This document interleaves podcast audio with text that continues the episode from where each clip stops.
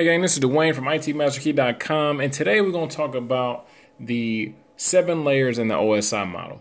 Since we can't actually see what happens when we send an email, the Open Systems Interconnect or OSI model was created to represent data traveling through the network. The OSI model takes a layered approach starting at the physical equipment and ending at the application, then back to the physical layer.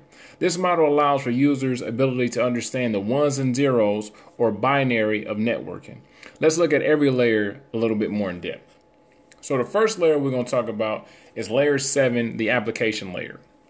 The application layer is what you're interacting with whenever you're on the internet, if you're reading a blog, if you're on itmasterkey.com, that would be the application layer. This layer houses all the applications a user will interact with, like Chrome, Safari, FaceTime, Internet Explorer, etc. The next layer is layer 6, the presentation layer. So this layer decides how things are presented to the user. It's responsible for encryption and decryption.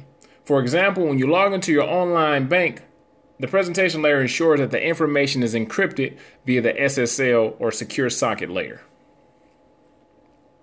Layer 5 is the session layer. This layer is responsible for initiating and terminating sessions, so whenever you need to communicate with another person or device, the session layer makes it possible. Layer 4 is a transport layer. This layer is responsible for transporting data. It accomplishes this via two methods, UDP and TCP.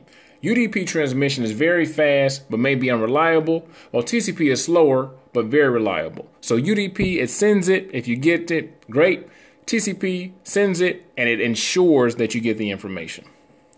Layer 3 is the network layer.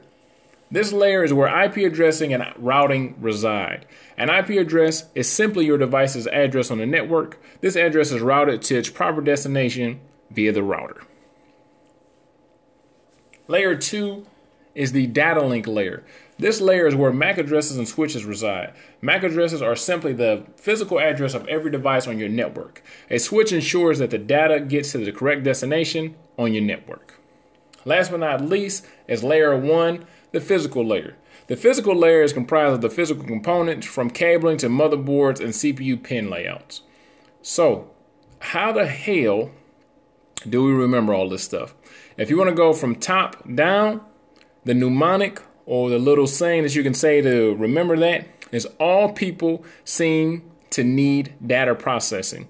Each one of those words, the first letter of each word will represent a layer of the OSI model. Once again, from top down, all people seem to need data processing. From bottom up, please do not throw away sausage pizza. Please be in the physical layer. So going from bottom up, please do not throw away sausage pizza. All right, gang, that was a quick little lecture or whatever the hell you want to call this, but this was a quick little way to remember the OSI model, describing each layer. And if you want to break into cybersecurity, if you want to break into IT, make sure that you head over to itmasterkey.com. We have A plus lectures, Net Plus, Security Plus. We have Microsoft, Cisco, whatever you need trying to break into tech, we got you. So other than that, I'll see you in class.